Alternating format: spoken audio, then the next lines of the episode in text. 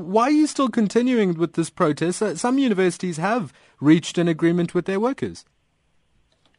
Uh, you, look, you are correct to say some universities have responded. Now, the reason why we continued with uh, this protest is because we have been expecting the positive response from the TUT, which is Tshwane University of Technology, and then they haven't responded us until we decided yesterday that we are not going to sleep.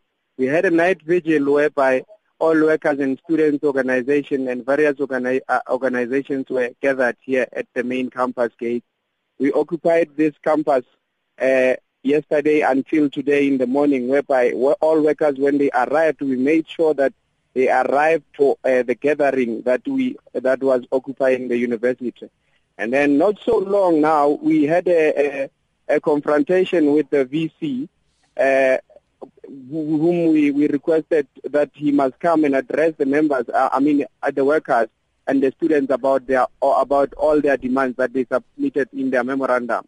Now, he made a commitment today that uh, they are currently in the meeting, as I'm speaking to you now, that they will discuss our issues and see how to, uh, they, they, they are going to respond positively to us.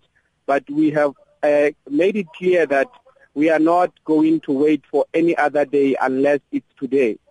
Uh, now, it is clear to them that we, we as leaders are waiting now uh, to, to, from, to hear from them uh, according to how they are, we are going to mm-hmm. amicably resolve in this matter. So, Austin, what, what is still outstanding at TUT? Uh, we, all, all, the issues that we have submitted are outstanding. Uh, we demanded that these workers must be permanently employed by the university. These workers must earn at least a minimum of 10,000 rand across the board, which we are prepared to negotiate with the university. Should they have uh, any, maybe uh, a, a, plan that can accommodate these workers uh, within their demand. And again, students are also it, it, we, we have together with the student uh, combined the memorandum to say some of the demands from the students are that the poor work, the poor student that cannot afford the, the fees or the institution fee must be uh, then uh, given the permission to study for free at the university. And which institutions, aside from TUT, are you are you still targeting on this?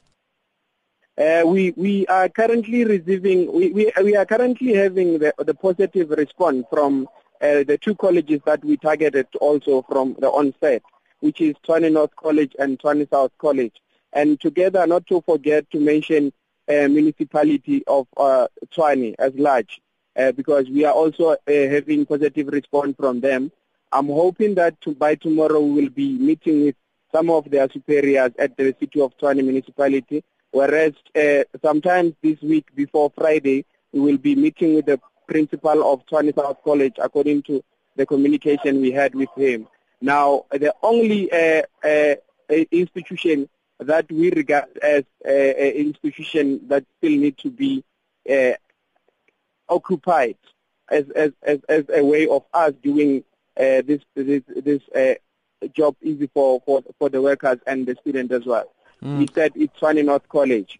As, as we have gathered here now today, we agreed that by tomorrow we will be embarking at uh, Tshwane North College and demanding nothing more than a immediate response to our memoranda. And have any of those universities then responded to that uh, immediate demand? This is TUT. The, the TUT responded by saying uh, they, they will meet with us today and see how, we, how, how best we can resolve on these issues.